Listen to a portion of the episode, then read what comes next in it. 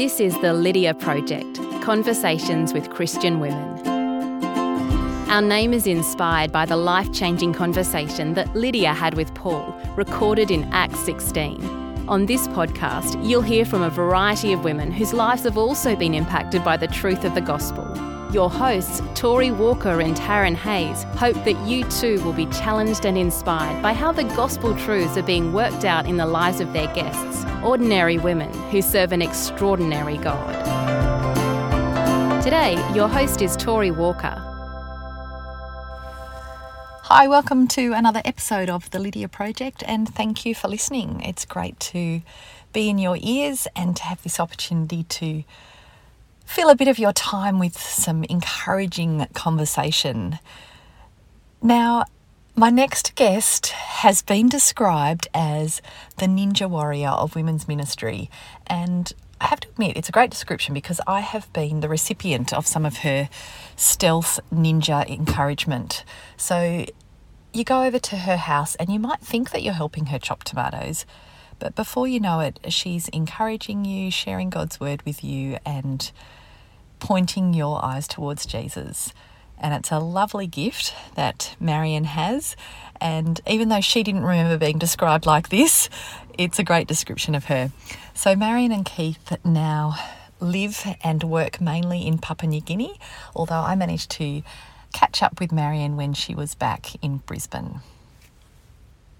Marion, thank you so much for making time to come and chat with me for the Lydia Project. I appreciate it a lot. Um, and I'd love to start by asking you how you came to faith in Christ. Well, I grew up in a Christian family, and so I can't remember a time that I didn't know about Jesus. I was really blessed. We had family prayers, good churches to go to. Was that here in Queensland? No. I started life in Malaysia. My mm-hmm. parents were missionaries, and then went to school and uni in Sydney. I um, went to yours and Keith's farewell from A F E S. Megan was speaking about your work and she described you as the ninja ministry worker of A F E S because you were just so stealth at encouraging people and so stealth at getting alongside of people and training them without them even knowing. So is, do you remember that? No, I, I love no. that phrase. I've remembered it. Um, so, yeah, is that how you sort of saw your ministry when you were raising kids and helping Keith in A F E S work? Yeah, I guess so. Because they were, the kids were young at that time, um, life was pretty full just with home life. But there's still always an opportunity to have people over. And yeah, we used to love doing that, just having students in the house and over for dinner or whatever. The January pre-uni day nights in the backyard, and yeah, it's always lots of fun. I guess I got involved with a lot of children's ministry in the schools when the kids were in the schools. I remember meeting with some uh, M T S workers Uh, in training with a pram. Yeah, the years when they're all tiny, it's pretty full on. That's yeah. where, yeah, that's where you need to be. So yeah, I wasn't too much around then. And you've often done kids ministry mm. um, and school age kids ministry, so church but also in schools. Yes. And then you ended up, I'm not quite sure of the timeline, but you worked as a um, school chaplain for a while. That's right, in at Ironside, yeah. Yeah. So when was mm. that? How? So that was, uh, oh gosh, I'm really bad with dates. I'm not talking about the dates, but sort of was it? Yeah, so it was before we went to, before we um, applied to C M S to go to Papua New Guinea. Yeah. Yeah, for a few years. Yeah, mm. maybe about four years. Mm. And what was that like? That was a, a wonderful experience of being Christian in a very secular environment. Yeah, there were people that didn't really want me there as a Christian, but it was great to see God working, and it was a good, good preparation for Well, the next step in life, I guess. Mm. And so what kind of opportunities did you have when you were in the school? So there were one-to-one times with kids I knew were Christian, and if parents were Christian, they would come to me and talk with me about their kids. But then also um, had permission to run a super club, and I involved with um, other things, just sort of good work type things, and yeah, trying to get to know people relationally. And with a title like school chaplain, any good work you did was being done in the name of Christ. As mm. in, you knew that, but other people knew that as well, didn't they? Yeah, so, that's right. Yeah. No, it was a, a really growing time. Yeah. It's exciting to see how God can just continually grow us in right through our life. And so you mentioned C M S, and that's what I'm really keen to hear about, because I know that's what you're doing a lot of at the moment. So do you want to tell me a bit about your decision to go to Papua New Guinea? Mm.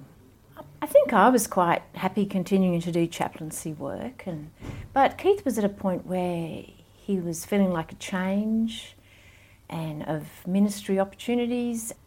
Our kids were basically all grown up. And they didn't need you anymore. Oh, well, not, not, not quite, but...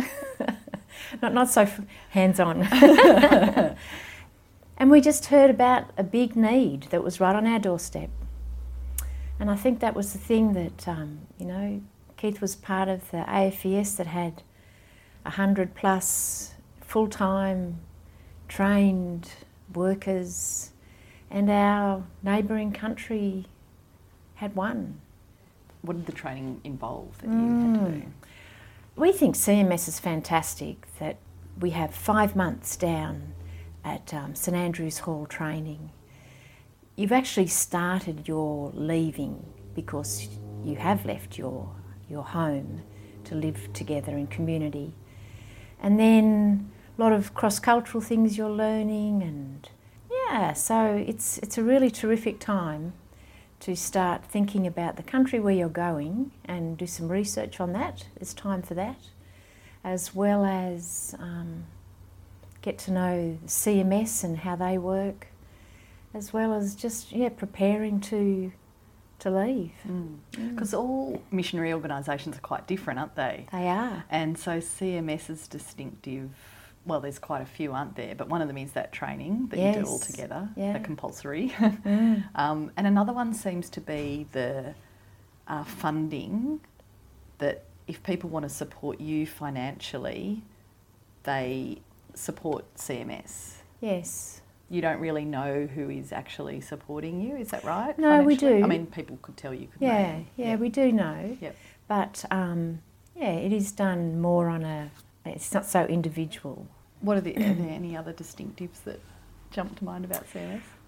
I guess um, the training we found was really critical in that we were prepared for not just a two-month or a two-year mission, because we've met a number of uh, missionaries who really don't have much idea about what they're coming to or how to handle things.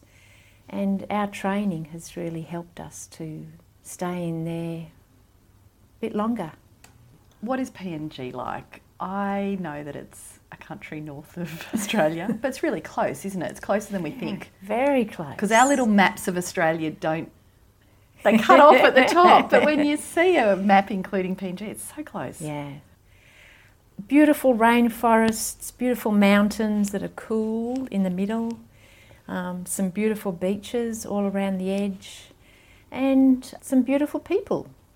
Yeah, so a lot of lovely things, but there are a lot of needs as well. So, yeah, there isn't running water and electricity everywhere, and so and there's common diseases in a lot of places and health issues. And we see the spiritual needs as well that are there. What does your work involve there? We're at the University of Papua New Guinea in Port Moresby. Yep. And with the T S C F, the Australian A F E S, in Papua New Guinea, it's Tertiary Students Christian Fellowship. Basically, we're discipling young men and women helping them to understand the Bible for themselves, to read the Bible. Yeah, a bit more scripture in their diet. What are their home churches like? Mm, good question. They come from all different churches, some quite conservative, so some Lutheran and Baptist churches, others more apostolic and Pentecostal, a lot of Catholics and also Seventh-day Adventists. Great variety. And the country is sort of divided up into the different churches. So when you come to Port Moresby, it's a little bit different in that uh, the, the home church that they've grown up in, they will try and find and one the same, but um, they may go to another one that's easy to get to. And you were mentioning on Sunday that, so if someone comes from a village, that village will often only have one church. Yeah. So it's one denomination, and that denomination established their church and the school and everything. That's right. And the other denominations ago. had to go somewhere else. Yes, that's right. The country was divided up into churches. And so are the students a bit surprised to meet people with different beliefs, or do they know that that's sort of going to happen? Well, th- there's a bit of um, both sides. Some of them will say, well, everyone's the same and we're okay, and and others will not want to mix with other people mm. and this is the only way. Mm. And you also mentioned on Sunday that ninety-seven percent of the country is nominally Christian. That's right. They say that that's what the census has, the last census said. But in reality, so someone might say they're a Christian but not really understand what that means, not know that, that example um, from First John, that not know that they have eternal life, not know what it means to follow Christ. So when they get to uni, do a lot of students automatically search out the Christian group, or are keen to join, or yeah, what's it what's mm. it like? Some students won't come near T S C F because it is um, interdenominational, and if they are a certain group, well, that group they will find others, and there will be a group for them right. that's just their church. Mm-hmm. And so they don't see the need to mix with others. But there are others, yeah, I guess God prepares those who he wants to, to walk in his ways, and there are others who will be searching out for more. And we encourage the students to, to invite their friends to come along mm. to Bible study and to Saturday night fellowship. Any opportunity to read the Word of God. What kind of opportunities through the week would you have to do that mm. with students? So it's changed a bit over the five years we've been there. Um, at first we were running all the Bible studies because it was a totally new thing. They hadn't had any Bible studies. What kind of things did they do as the Christian group before you got so there? So they had um, a big meeting on Saturday night. Mm-hmm. They had a prayer meeting another night. That was basically it. Oh, music practice another night. Then we realised that there were a lot of day students, and day students weren't being catered for at all. So we were running Bible studies during the day, but as well as, yeah, sort of at different times, so that um, dorm students, boarding students, plus day students could mix. And we'd advertise around the place, and we got lots of people would come along just to check us out. That happened for a little while, and those who were filled with the Spirit, they they hung in there and stayed. Yeah. Yep. And they were excited to to see that they could read the Bible for themselves. It was just um, just amazing to see see the looks on faces of, wow, you know, this is really in the Bible. And you know, we'd read uh, First Corinthians about equality with men and women in terms of a marriage and in, in, within a marriage, and And they were sort of, is this, is this really here? Is this really here? You know, that's not in the Bible, you know. Wow. yeah, yeah, so they, I guess their churches have just done, read certain books and passages, and that's it. Not really going through the Bible. And what's it like for those students then when they go back to their home churches? Yeah, that's a tough one. We can encourage them to keep reading their Bible, to, to pass it on to others. Sometimes we can encourage them to speak to their leaders, but more just to others in the church. Yeah. And it's quite a relatively recent thing that Papua New Guinean children are educated to year twelve. Is education compulsory? There were some, an opening up of them having to go to school. It still does cost them something. Right. It's not totally free. And not all children go.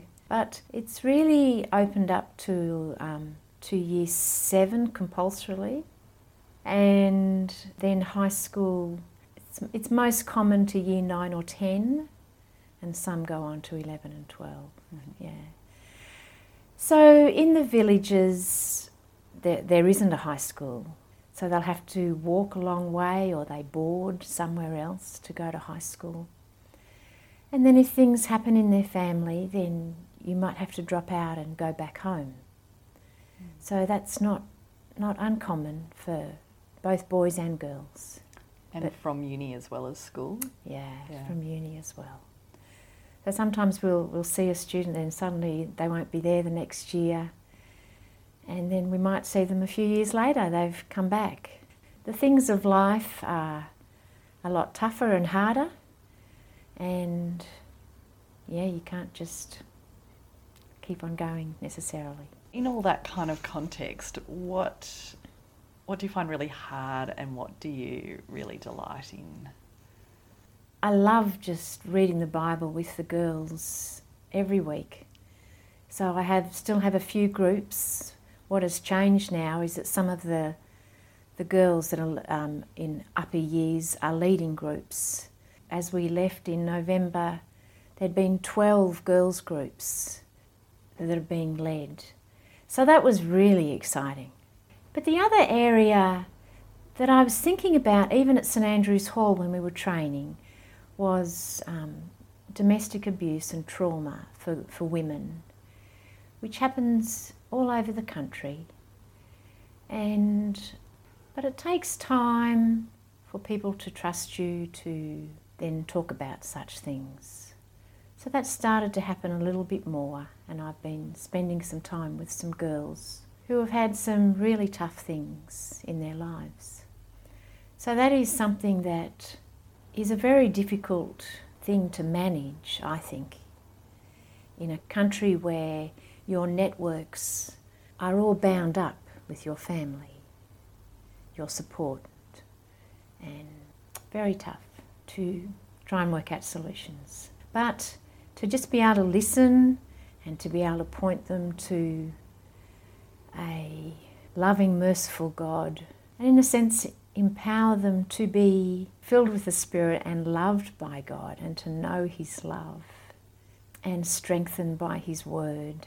Yeah, is where, that's the empowerment that I love them to see. Because there's other sort of things, N G O groups have come into the country with equality of women and um, things to try and help this, and I don't really see that necessarily as the answer. It's not the biblical way to go. That, so there's there's violence and trauma, and there's uh, an equality. You know, all all men and women should be equal um, from the N G Os. But there's a biblical viewpoint that we want to have about how we relate as men and women, and that I hope they can be empowered by that, being women of the Word. And, and I know Keith's doing a lot of work, yeah, encouraging the guys to be That's right. servant leaders and mm. godly in the way that they hopefully will love their future wives. That's right. Yeah. Oh, that's hard. That sounds very hard. Yeah, and some very sad, very sad things. Mm. Is family violence more prevalent in the culture of P N G, as in more almost acceptable? In some areas it is. Because there are many different people groups, you know, over eight hundred languages, and with that goes different cultures, there are different groups. So some of them are not like that, but there are others that are. And also some of the st- maybe stability of some of the uh, cultural groups, the patterns that they had before uh, westernisation, and have broken down, and it's, for, it's trying to form new ways and new thinking about how do we do life So it's all pretty complicated and difficult. But I think we find... And in terms of life in Papua New Guinea, what's fun and what's really hard, just on a practical level? Tell yeah. us what it's like. We do have to be careful with um, moving around. I'll drive the car at night here in Australia and not think twice. But um, I won't do that in P N G. Yeah, we always have to have our cars locked and yeah, be a bit careful with some security things. But... Um, Yeah, there's many things. We've had some lovely time with, with students um, on their missions in the Central Province, yeah, down by the water at Avatau. We've, yeah, had some lovely times with them, getting to know their culture more and and meeting the people in their lives. And yeah, because you would only ever see them divorced from something that is so special to them and yeah. so significant. Yeah, so that's right. Yeah, mm. seeing them with their families would be really good. Mm. What's it like then? I mean, this is the third or fourth time you've come back after being there for a while. Like, yeah.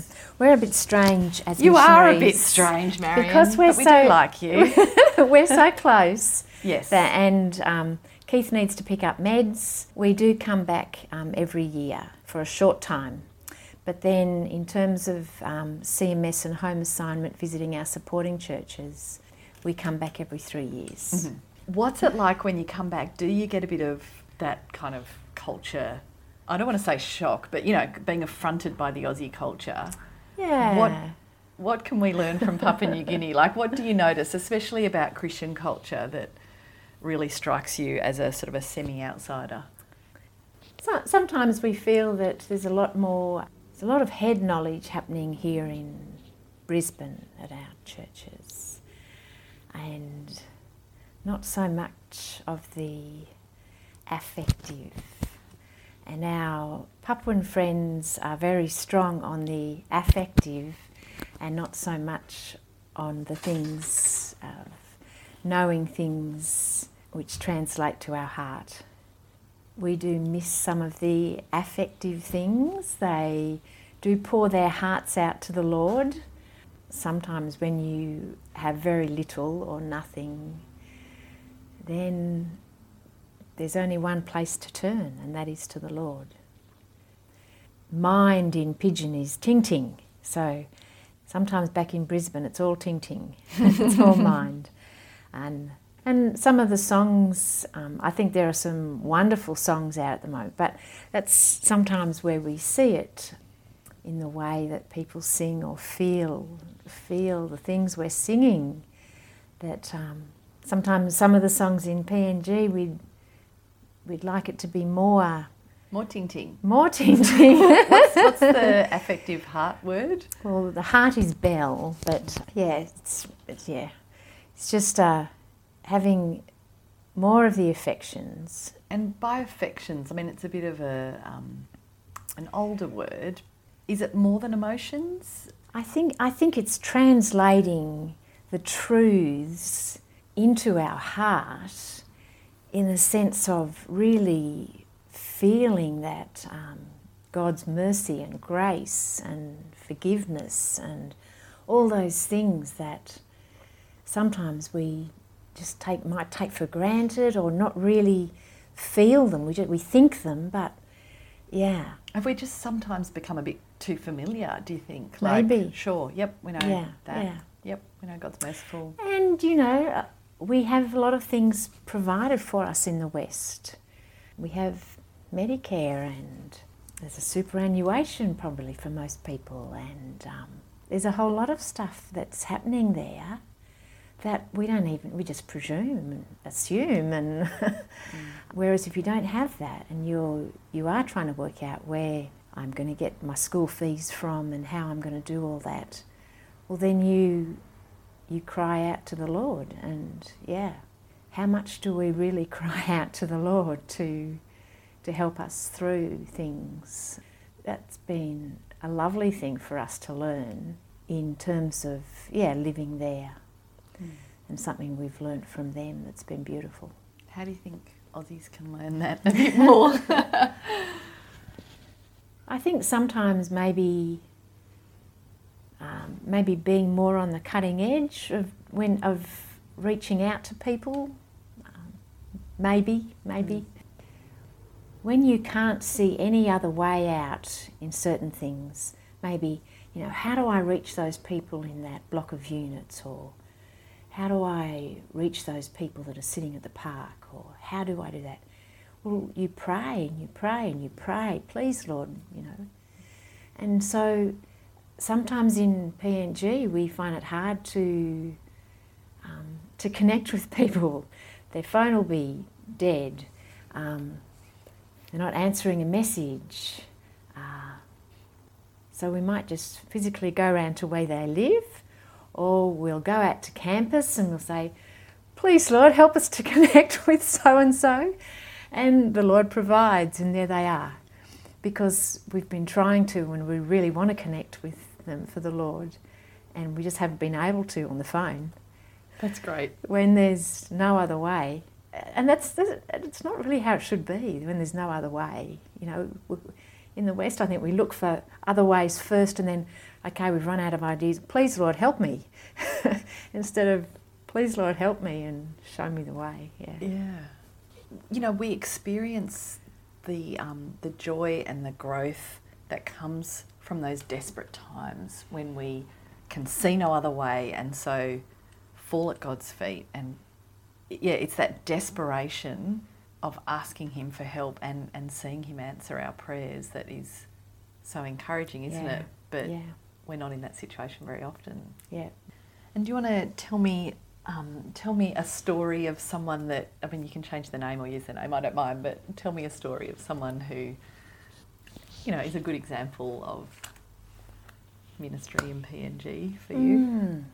Ah, I feel like there's there's lots of girls who've really grown. So the few few graduate girls now who were in Bible study for a number of years, really, I guess for four years, a lot of them. They came over for the A F E S National Training Event last year and um, had a wonderful time.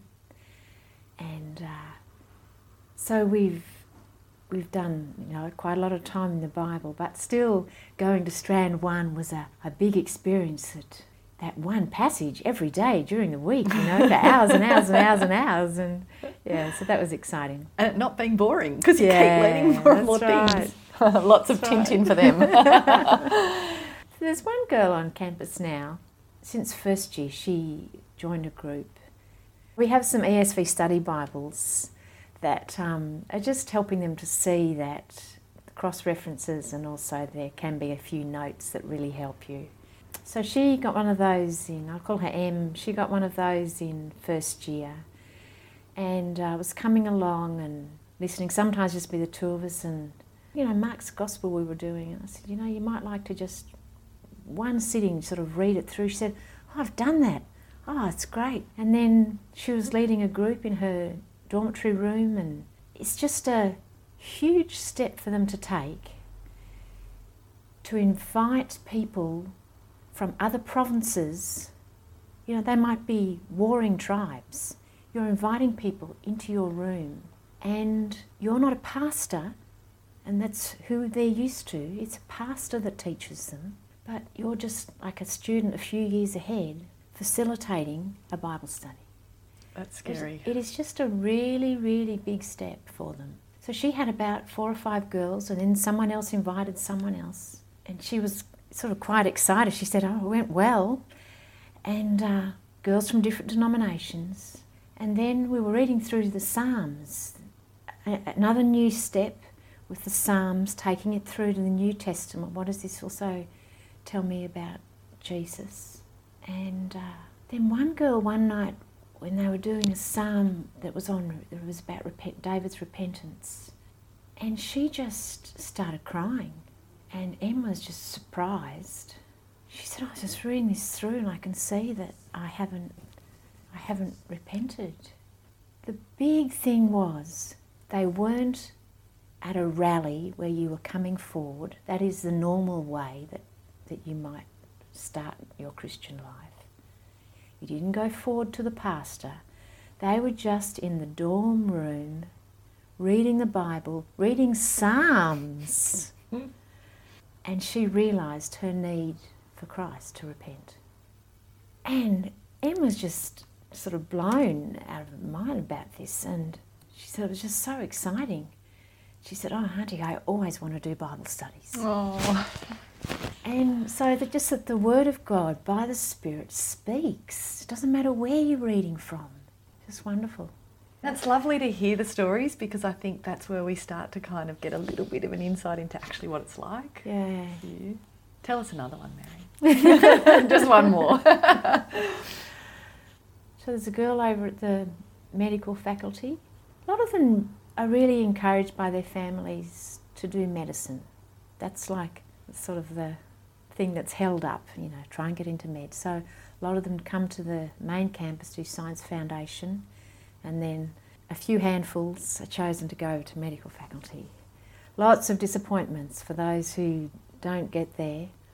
And sometimes they don't get into medicine, but they get into one of the other, you know, pharmacy or dentistry or something else, lab science. And so just lots of learning curves of, you know, how the Lord does work. She has just really grown in her understanding. She's now a graduate. She's grown in her understanding of reading the Bible and looking at the context, and just um, really thankful for her years that she grew up in a Christian home but hadn't really understood deeply about some things, and so just really excited how she's just grown in the Lord. And she came actually back on campus to help run a Bible study on a Saturday morning, because she was working during the week, and so that was yeah that was wonderful. Mm. Mm. So do the students have an opportunity to sort of stay in contact with you when they do graduate? Yes, yes, we've tried to start a WhatsApp group with our people that have, but I think... Um, what told you that WhatsApp group would be the way to go? That's right, right. A good way to do it. Yeah. But um, our grads aren't so good at uh, just expressing things. So we're still finding our way there. Okay. And Marion, do you have a Bible verse that is special to you that you could share with us? Oh, I find that a hard one. So I know there have been different verses over the years, and I almost feel like now... Because we sort of spend time in, so last year, first semester was Psalms and second semester was First John. And when we're in those books, we, yeah, things come out, and there are verses that are very special.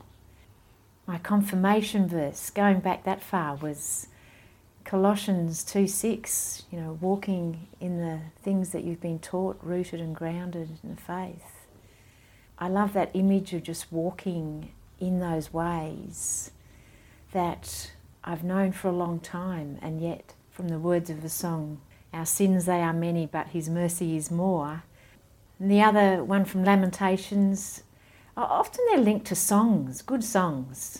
You know, great is your faithfulness, mercy's new every morning. Now, you've been a Christian for a long time. As far as you can remember, it must seem like your whole life. And you don't seem to be someone who wavers much in their faith. You're pretty steady. Yeah, I go up and down. I have my... You ask my husband. I, okay. have, my, my, I have my sins. Yeah, I guess I am very thankful for my family of origin. And, uh, and I was thinking about the song that good old Colin had with our little kids when they were growing up. Remember the Lord, remember the Lord. I still think about that, you know, that when the things of life are hard around us, where's there to turn? Remember the Lord. He keeps me, he keeps me. I kind of think, gosh, I grew up with family prayers. We had six Good News Bibles sitting on the, the bookshelf that we used to pull out, you know. We just, so we used to just read through the New Testament. And you'd all have your own Bible. Yeah. That's really cute. Yeah. All the same version. Yeah. That's great. So we didn't really do any Old Testament in family prayers. So those words must have just been going over and over. Now, I'm not very good actually at remembering verses, but it just becomes sort of part of you, I guess. Get pretty sad when I, yeah, see people sort of, their eyes sort of going towards new apostolic things or whatever that happen in the churches there, and that's happening in some of the churches here. Um, yeah, it's an old, old story. It's like we can get sick of it, but I keep coming back to it. Yep. Well, Marion, thank you so much for your time, for sharing some stories. My I pleasure. Appreciate it a lot. We hope you enjoyed listening to this episode of The Lydia Project. We would love you to share this episode with others, whether that be by word of mouth, social media, or leaving a review on iTunes. You can find us on most platforms using the handle at T L P C W C W. Music is Wholesome seven by Dave Depper, and voiceover is by me, Jennifer Mary.